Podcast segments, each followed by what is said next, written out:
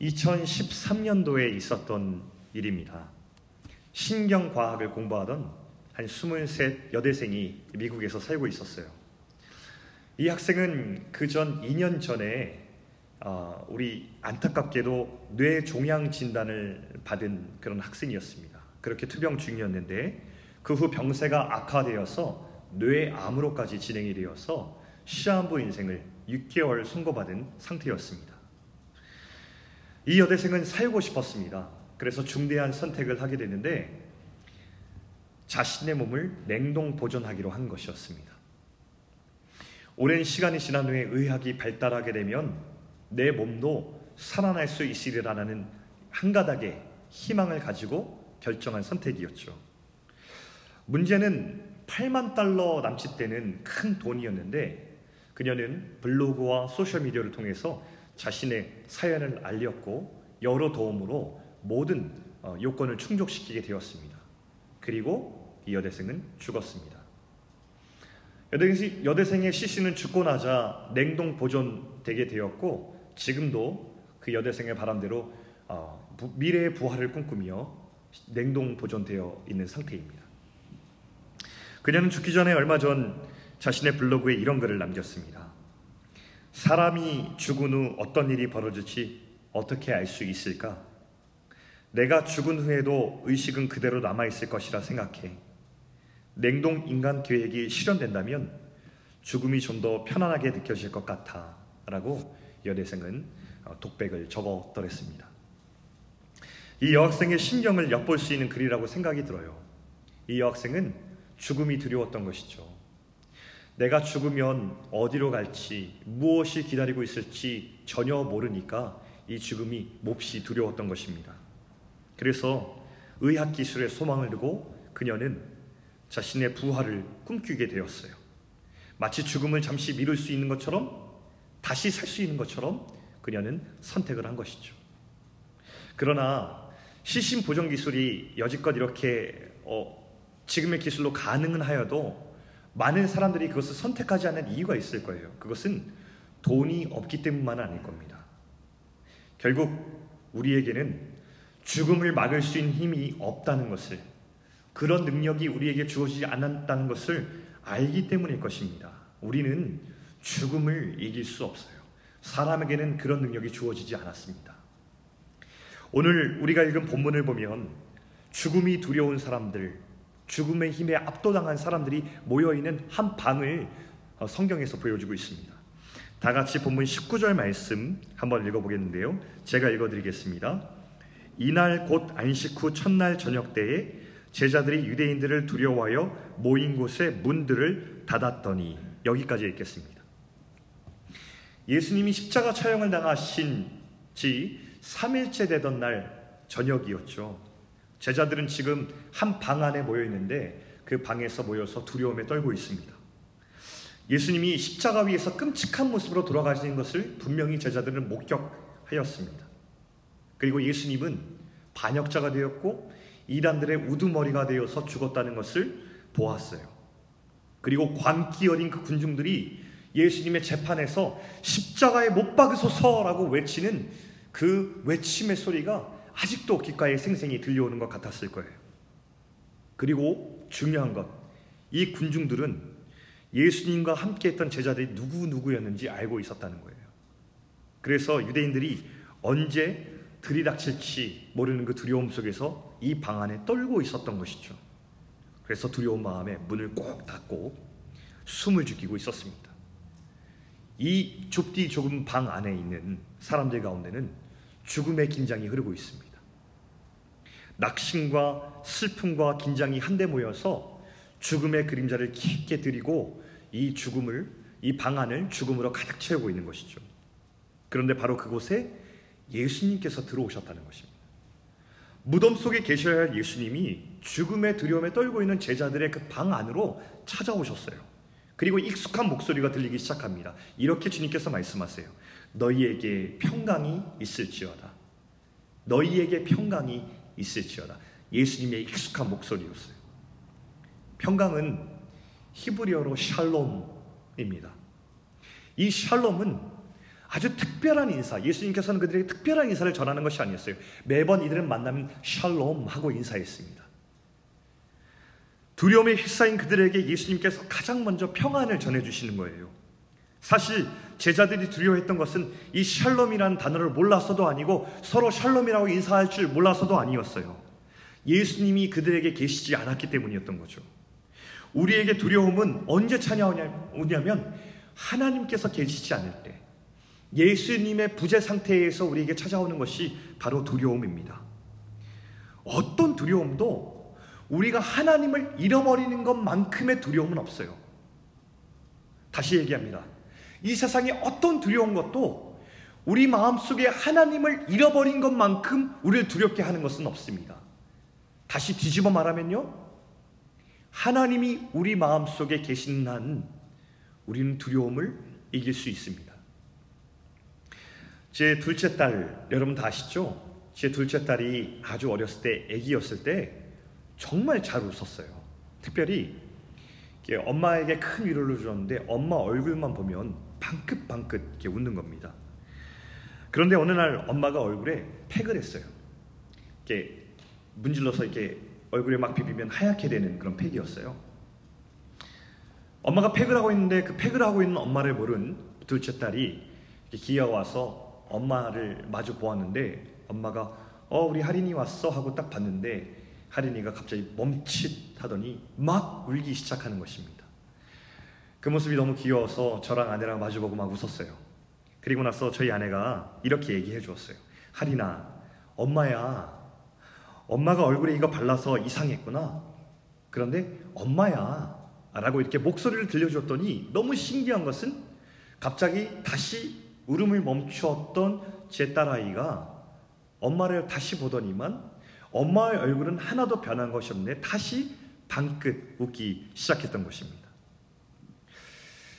엄마라는 사실을 목소리를 듣고 믿은 것이죠. 두려움을 이기는 힘은 나를 가장 사랑하는 존재와 함께 있는 것인데 특별히 우리가 하나님을 인식할 수 있는 힘은 어디에서 오느냐면 주님의 음성을 계속해서 듣는 것입니다. 두려울 때일수록 주님의 음성에 더 귀 기울이는 것입니다. 세상의 뉴스 들어야 합니다. 세상의 소식들, 다른 사람들의 소리들 들어야 합니다. 세상의 트렌드 우리가 익숙하게 알고 있어야 합니다. 그러나 그 무엇보다도 주님의 음성을 가장 우선적으로 들을 수 있는 것이 바로 믿음이고 신앙이 아닐까 싶습니다. 예수님은 죽음을 이기시고 제자들을 찾아오셔서 당신의 목소리를 지금 들려주고 계세요. 이 세상 어떤 힘도 어떤 권력도 죽음을 이긴 적은 없습니다. 근데 예수님은 죽음을 이기고 제자들에게 찾아오셨어요. 천하를 호령하던 알렉산더 대왕도 줄리어스 시저 로마 황제도 진시 황제도 죽음을 이기고 싶어 했지만 이긴 사람은 역사상 단 한 번도 없었습니다. 죽음을 이긴 존재는 어떤 종교에도 찾아볼 수가 없습니다. 역사상 그런 일은 단 한 번도 일어난 적이 없습니다. 그런데 단 한 번, 예수님께서만 죽음을 이기셨습니다. 죽음을 이기시고 부활하신 주님이 우리들에게도 죽음을, 죽음을 이기시는 그 새 생명을 주었습니다. 그래서 사도 바울은 고린도전서 15장에 보면 55절 말씀에 이렇게 당당하게 외치는 말씀을 우리가 들을 수 있습니다. 제가 읽어드리겠습니다. 사망아, 너의 승리가 어디 있느냐? 사망아, 네가 쏘는 것이 어디 있느냐? 당당하게 죽음을 향하여서 선포하고 외치는 것입니다. 뭐, 무슨 뜻입니까? 죽음아, 예수님의 십자가 부활로 인해서 더 이상 너는 나를 주장할 수 없어 라는 선언인 것입니다. 이것이 죽음의 밤에 갇혀서 두려워하던 제자들에게 찾아오신 예수님 그 이유였습니다. 죽음의 방에 갇혀 있는 그들에게 죽음이 더 이상 너희들을 사로잡을 수 없다고 말씀해 주시기 위해서 예수님은 그 방으로 찾아오셨습니다. 그래서 영원한 생명으로 그 방을 죽음에서 생명으로 채우신 거예요. 그런데 이 본문을 읽다 보니까 한 가지 상상할 수 있는 것은 이 죽음의 방은 금세 생명의 방으로 바뀐 것은 아닌 것 같습니다. 주님은 이미 그 방을 생명의 방이라고 이 방은 죽음의 방이 아니라고 말씀해 주셨지만 그 제자들은 이것을 늦게서야 알아차리게 되었습니다. 자, 여러분 20절 말씀 한번 보실까요? 20절 말씀 보시면 이렇게 나와 있죠. 이 말씀을 하시고 손과 옆구리를 보이시니 제자들이 주를 보고 기뻐하더라 이렇게 나와 있습니다. 기뻐했죠. 그런데 여러분 보십시오. 이 기뻐하는 모습을 보기 위해서 예수님이 무엇을 하셔야 했냐면 당신의 손과 옆구리를 제자들에게 보여주셔야만 했어요. 왜냐하면 제자들이 아직 기뻐하지 않았기 때문이었겠죠. 예수님은 인사하신 후에 자신임을 증명하기 위해서 손과 옆구리를 제자들에게 보여주시고 나자 그제서야 제자들은 예수님께서 다시 살아나셨음을 믿고 기뻐했습니다. 여러분 예수를 믿지 않는 사람들이 마지막까지도 내가 다 양보해도 100번 양보해도 마지막에 이것만은 믿을 수 없다라고 하는 것이 무슨 주제인지 아십니까? 바로 이 예수님의 부활이에요. 이것만은 내가 믿을 수 없겠다라고 합니다. 전설이나 신화처럼 여기는 거예요. 여러분 우리 청년들은 어떨지 모르겠어요. 여러분들은 이 부활을 실제 사건이라고 여러분 믿으시는지 모르겠습니다. 어, 슬픈 사실은 교회 안에 우리가 신앙생활하는 청년들 안에서도 예수님의 부활이라는 주제에 대해서 어쩌면 깊이 받아들이지 않는 사람들이 있을지 모르겠다는 사실입니다. 그러나 이것은 사실입니다. 어, 미국의 리버티라고 하는 대학이 있는데 그 대학에 게리 하버마스라는 교수님이 계십니다. 이분은 부활 논증, 그러니까 부활이 역사적 사실이고 분명한 진리다라는 것을 여러 가지 증거를 통해서 논증하는 탁월한 권위자이십니다. 그래서 부활론 중에 최고 권위자 하면 게리 하버마스 이 교수를 꼽습니다. 그런데 이 게리 하버마스 교수의 옛 과거를 살펴보면 이 사람은 성경의 진리를 끊임없이 의심하는 회의론자였습니다. 아주 지독한 회의론자였죠. 그래서 교회를 다녔지만 청년이 되자 신앙을 떠나서 계속해서 이 신앙을 의심하는 작업들을 계속해서 해나갔던 사람이었습니다. 그는 그리스도인들과 계속해서 논쟁하면서 몹쓸 소리도 굉장히 많이 했던 사람이었고요. 다른 종교를 받아들이려고 많이 시도했던 사람이기도 했습니다. 의심 속에서 수많은 책을 탐독했던 사람이었는데 그렇게 여러 회의론적인 시각을 가지고 살아가다가 결정적인 논거 하나를 발견했습니다. 그 논거는 뭐였냐면 예수님이 부활하신 것은 사실이다라는 것이었습니다. 그리고 이런 결론을 내립니다.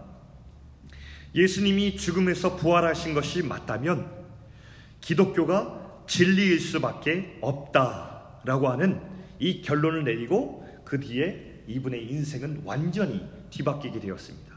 그때부터 이분이 했던 일은 신앙을 의심하는 일이 아니라 신앙을 의심하는 사람들에게 특히 예수님의 부활을 허구나 전설로 여기는 사람들 찾아가서 이 부활의 진리를 변호하고 변증하고 그 다음에 더 나아가서 증거하는 역할을 열심히 했던 분이었습니다.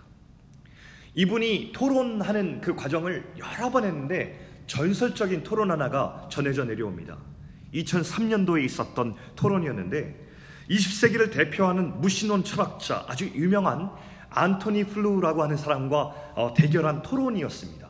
1대1로 한 포럼에서 맞붙은 이 토론에서 이 게리 하버마스는 20세기를 대표하는 철학자이자 지성을 앞에 두고서 예수님의 부활이 사실임을 열심히 증거하고 논증했습니다. 그리고 결과는 어떠했을까요? 서로 다른 대학에서 온 다섯 명의 교수가 있었는데 단 한 사람의 교수만 두 사람의 토론이 비겼다라고 심판을 어, 했고 나머지 네 명의 교수는 모두 다 게리 하버마스 교수의 압승이었다라고 손을 들어 주었습니다. 이 논쟁이 끝난 다음에 재미있는 사실 하나가 발생합니다. 평생을 무신론자로서 하나님이 없음을 증명하려고 애써 왔더니 안토니 플루라고 하는 사람은 그 다음 해에 이제 나는 하나님이 살아계심을 믿는다라고 선언하게 되고 2007년에는 자신이 신을 믿게 된 과정을 정리하여서 존재하는 신이라는 책을 발표하기도 합니다. 여러분, 예수님의 부활은 덮어놓고 믿는 전설이 아니에요. 그것은 신화가 아닙니다. 역사적 증거와 견고한 논리가 예수님의 부활이 사실이라는 것을 명백하게 가리키고 있습니다. 제가 나중에 여러분들에게 제가 읽었던 책들을 이렇게 소개해 주고 싶어요. 왜 이 여러 증거들과 견고한 논리가 있냐면 왜냐하면 이 부활은 진짜로 일어난 것이기 때문에 부인할 수가 없는 것입니다. 이 하버마스 교수가 논쟁, 논쟁할 때를 보면 날카로운 논리와 속사포 같은 말투로 상대를 쉽게 제압하곤 하는데요. 그런데 그렇게 날카롭고 속사포 같은 그가 부활의 중요성을 언급한 마지막 말미에 가면 아주 진중한 태도로 그가 늘 나눈 이야기 한 가지가 있습니다. 그것은 바로 자기 아내의 죽음의 이야기입니다. 옆에서 죽어가는 자기 아내를 지켜보면서 하버마스는 참 많이 고통스러워 했었습니다. 그때 주님께 기도할 때에 주님께서 그에게 부활의 소망이 무엇인지를 그에게 알려주셨습니다. 부활의 주님은 역사적 근거와 논리를 넘어서 이분의 삶의 자리까지 깊숙이 들어오게 되었습니다. 부활의 주님을 논리와 머리와 증거들로만 이야기하는 사람이 아니라 그 부활의 진짜 의미가 내 삶의 깊은 곳까지 내 아내가 죽고 사는 이 문제, 이 안까지 들어와서 깊이 체험할 수 있게 된 것입니다. 여러분, 사랑하는 사람을 잃어본 사람은 압니다. 죽음의 시간 속에서 가장 위로가 되는 것은 부활의 소망입니다. 부활을 증명하는 가장 큰 증거는 다른 어떤 확실한 증거보다도 그 부활하신 주님이 그 부활의 소망이 내 삶의 자리에 깊숙이 들어와서 나와 함께 계시는 그 부활의 주님을 발견할 때이라는 것입니다.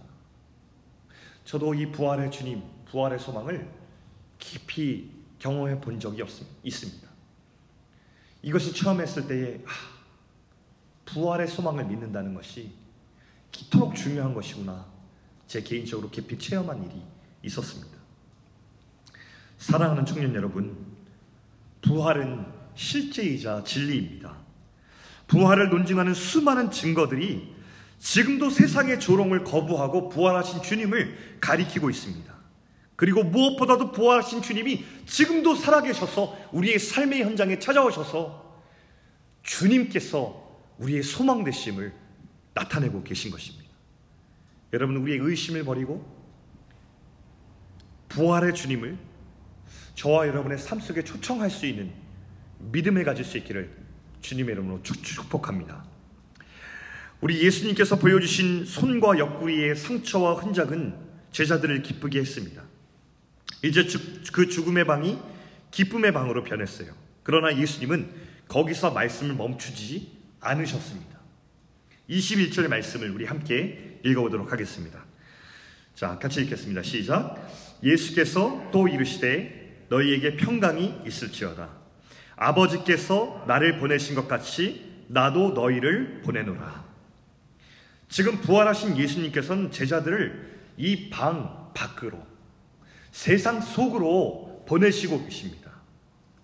예수님은 제자들이 그 방 안에서만 기쁨을 가지고 있길 원치 않으셨습니다. 예수님 그들을 세상 한복판으로 보내십니다. 근데 이것은 이 방에서만 일어난 일이 아니라 예수님이 부활하셨을 때에 예수님 만나는 모든 사람들마다 그 사람들을 세상으로 보내셨습니다. 그들에게 소명을 맡기셨습니다. 예수님은 부활을 믿는 자들끼리만 그 기쁨을 독점하길 원하지 않으셨습니다. 그래서 예수님은 이 파송의 말씀, 이 제자들을 보내시는 말씀 이후에 아주 특별한 행동을 하시는 것을 우리가 발견하게 됩니다. 그것이 바로 22절 말씀입니다. 22절 말씀도 함께 읽어보겠습니다. 시작. 이 말씀을 하시고 그들을 향하사 숨을 내쉬며 이르시되 성령을 받으라 라고 말씀하셨습니다. 그들을 향하사 숨을 내쉬며 이르시되 성령을 받으라. 여러분 이 장면 많이 본 장면 같지 않으세요? 창세기에 보면은 하나님께서 흙으로 우리 인간을 빚으신 이후에 마지막 생기로 숨을 후 불어넣으실 때에 아직 완성되지 않은 생명 우리가 비로소 살아있는 존재로 바뀌게 되었습니다. 흙으로 빚어놓은 사람은 아직 완전히 생명을 가진 자가 아니었습니다. 주님이 생기를 불어넣으신 후에야 살아있는 존재가 되었죠. 제자들이 부활의 주님을 믿고서 그 방 안에서만 자기들의 기쁨을 누리었을 때에 주님은 그것을 아직 온전한 부활의 생명을 얻은 것으로 여기지 않으셨다는 것입니다. 예수님께서는 제자들에게 성령의 생기를 부어 주시고 그들을 파송하십니다. 그리고 언제 그들이 부활의 생명을 비로소 얻게 되냐면 그 부활을 믿고 세상 속에 나가서 그 부활을 살기 시작할 때에 그들의 부활의 생명은 온전히 완성된다는 것을 예수님께서 말씀해 주십니다. 에스겔 37장 9절 말씀에는 이 생기에 대해서 이렇게 말씀하는 장면이 나옵니다. 제가 한번 읽어 드리겠습니다. 에스겔 37장 9절 말씀. 또 내게 이르시되 인자야 너는 생기를 향하여 대언하라.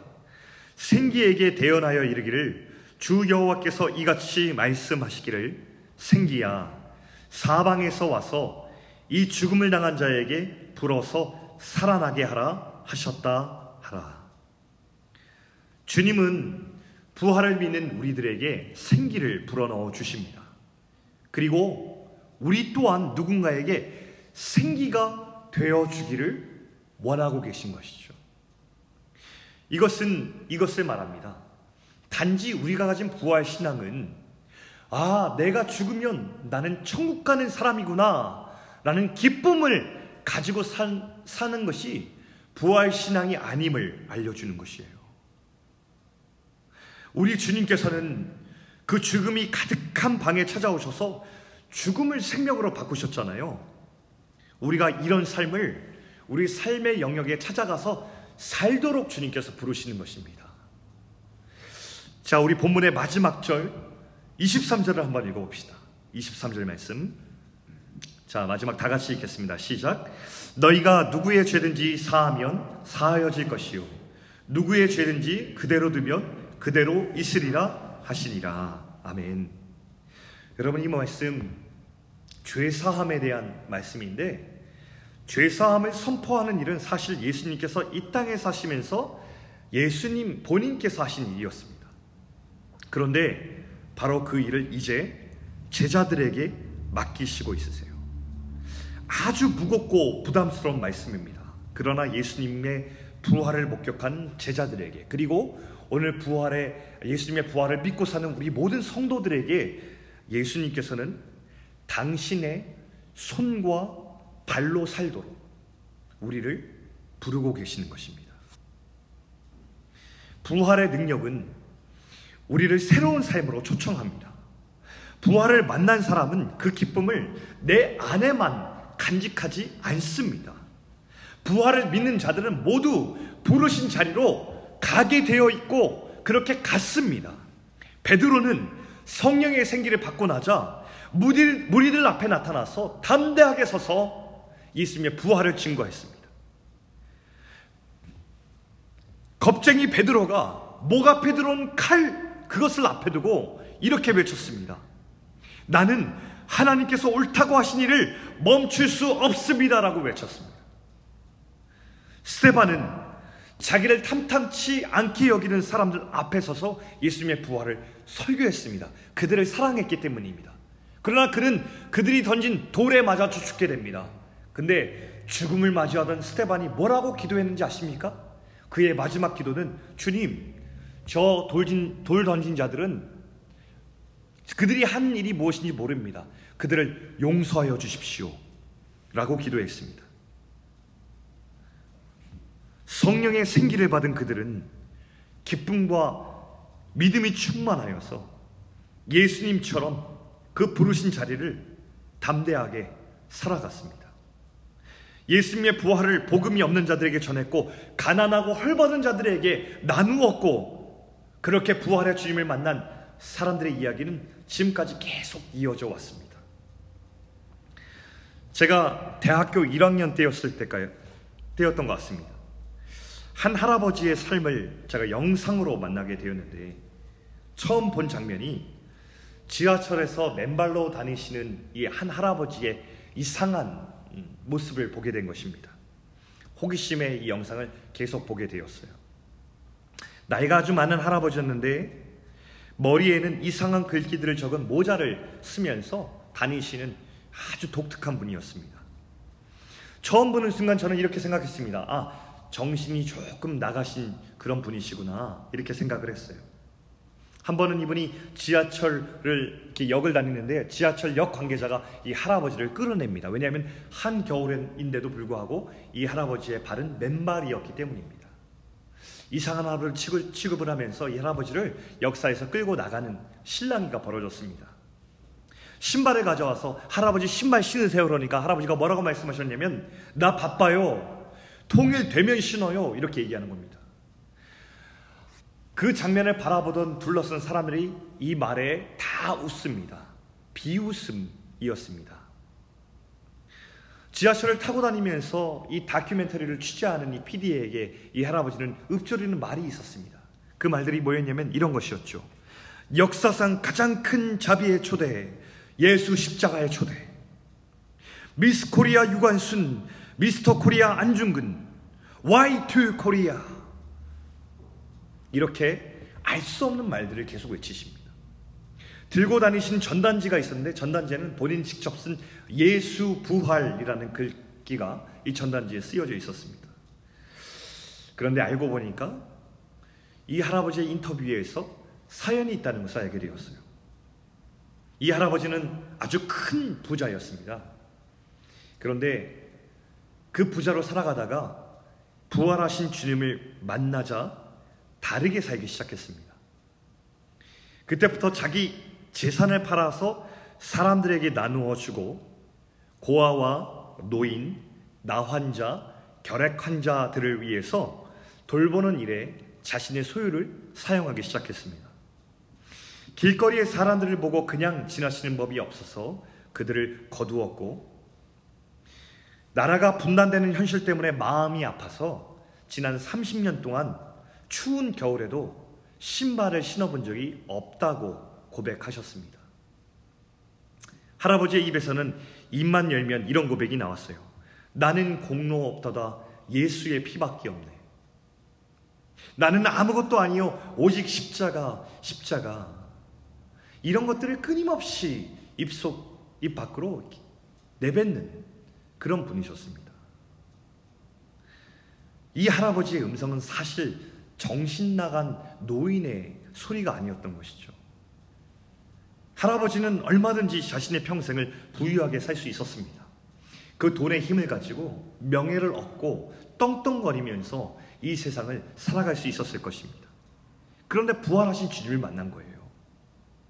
그 기쁨으로 가득 찬 할아버지는 성령의 생기를 받았고 이 세상으로 보냄받았던 거죠. 그리고 보냄받은 세상에서 이 할아버지는 부활의 능력으로 내가 어떻게 이 세상을 살 것인가를 고백하면서 삶의 한 면 한 면을 살아온 것입니다. 그러자 미친 사람 취급까지 받게 되었어요. 그러나 그럼에도 불구하고 평생을 이 나이가 되시기까지 그렇게 신앙을 고백하며 살아오셨습니다. 정신 나간 사람이 아니라 알고 보니 누구보다 예수님처럼 살려고 했던 분, 예수님을 닮아가려고 했던 사랑의 마음이 충만했던 그런 분이었습니다. 제가 의자에 앉아서 호기심 때문에 앉아보기 시작했다가 나중에 펑펑 울었던 기억이 납니다. 할아버지의 삶을 조명한 이 다큐멘터리의 시작은 이런 글귀로 시작을 했어요. 나는 나무에게 물었다. 하나님에 대해 말해주겠니? 그러나 나무는 꽃을 피웠다. 여러분, 이 의미가 어떤 말인지 여러분 이해가 되시나요? 사랑하는 청년 여러분, 여러분은 부활을 믿으십니까?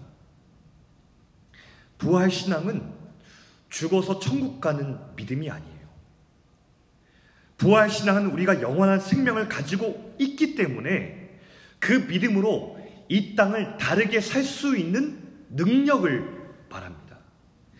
이미 부활 신앙이 내게 영원한 생명이 주어졌기 때문에 이 땅을 딛고 살아가지만 이 땅에 속하지 않고 이 땅에서 다르게 살 수 있는 힘이 바로 부활 신앙이라는 것입니다. 주님은 이 부활 신앙으로 살라고 믿지만 말고 살라고 우리를 부르시고 계신 것입니다. 부활 신앙을 가졌다는 것은 이 세상을 다르게 살 수 있다는 것을 보여주는 것입니다. 다르게 살아도 죽지 않는다는 것을 보여주는 것입니다. 더 사랑하며 살아도, 덜 소유에 집착해도, 덜 경쟁하고, 더 더불어 살아가도, 나 중심의 삶을 살지 않아도 죽지 않는다는 것을 보여주는 것이 이 부활신앙을 가진 사람들의 삶입니다. 도리어 바보같이 살아도 정신 나간 듯 살아도 세상이 보기엔 패배한 듯 살아도 결국 그 삶이 옳았다는 것을 세상에 보여주는 것이 바로 이 성도들이 살아가는 부활 신앙이 아니겠 아닐까요? 오늘 성경이 바로 그것을 우리에게 말씀하고 있어요.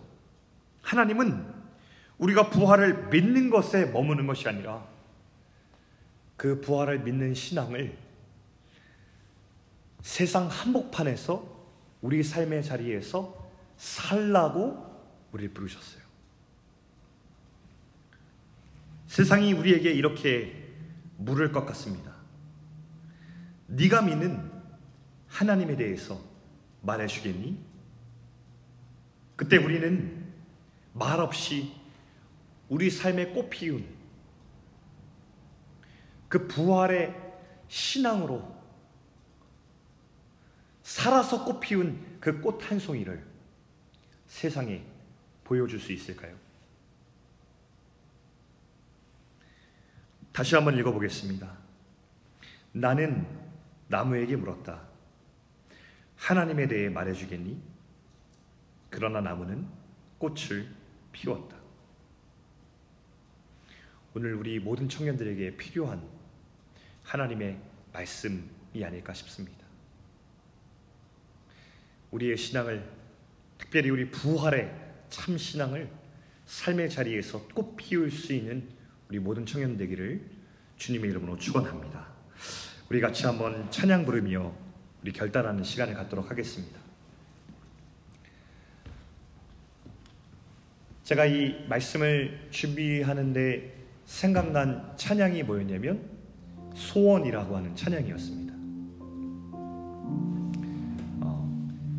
가사 한 구절 한 구절이 아, 우리 믿는 그리스도인들이 어떻게 이 세상을 고백하며 살아야 되는지 어떻게 세상을 딛고 살지만 그 세상 속에서 세상과 다르게 고백할 수 있는지를 잘 보여주는 가사가 이 안에 잘 담겨 있다고 생각이 됩니다. 우리 사랑하는 청년들 모두 다 이 고백을 나의 고백으로 삼고 한번 진심을 다해서 함께 고백하겠습니다.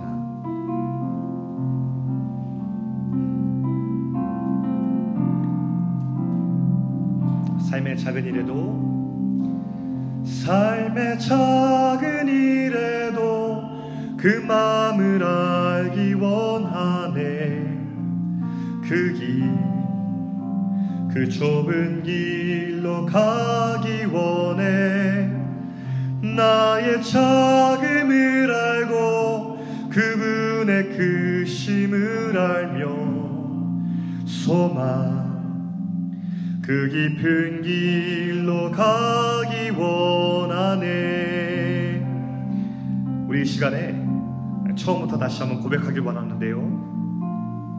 우리 가슴으로 한번 부르길 원합니다. 한 번 더 고백하겠습니다.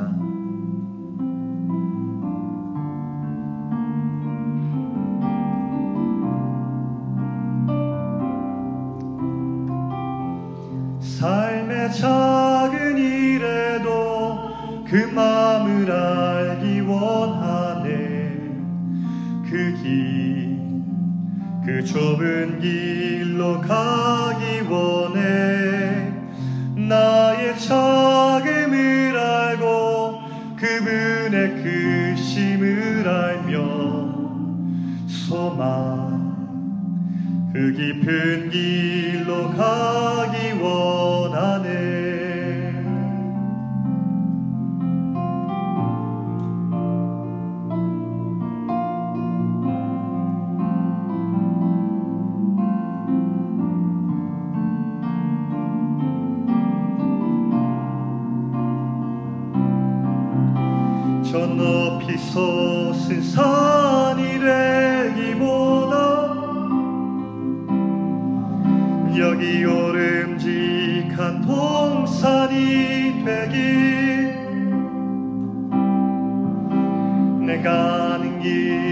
비추기보다는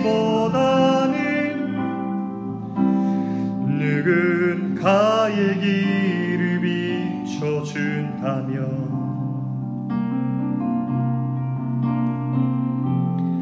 내가 노래하듯이 또 내가 얘기하듯이 살기 난 그렇게 죽기 원하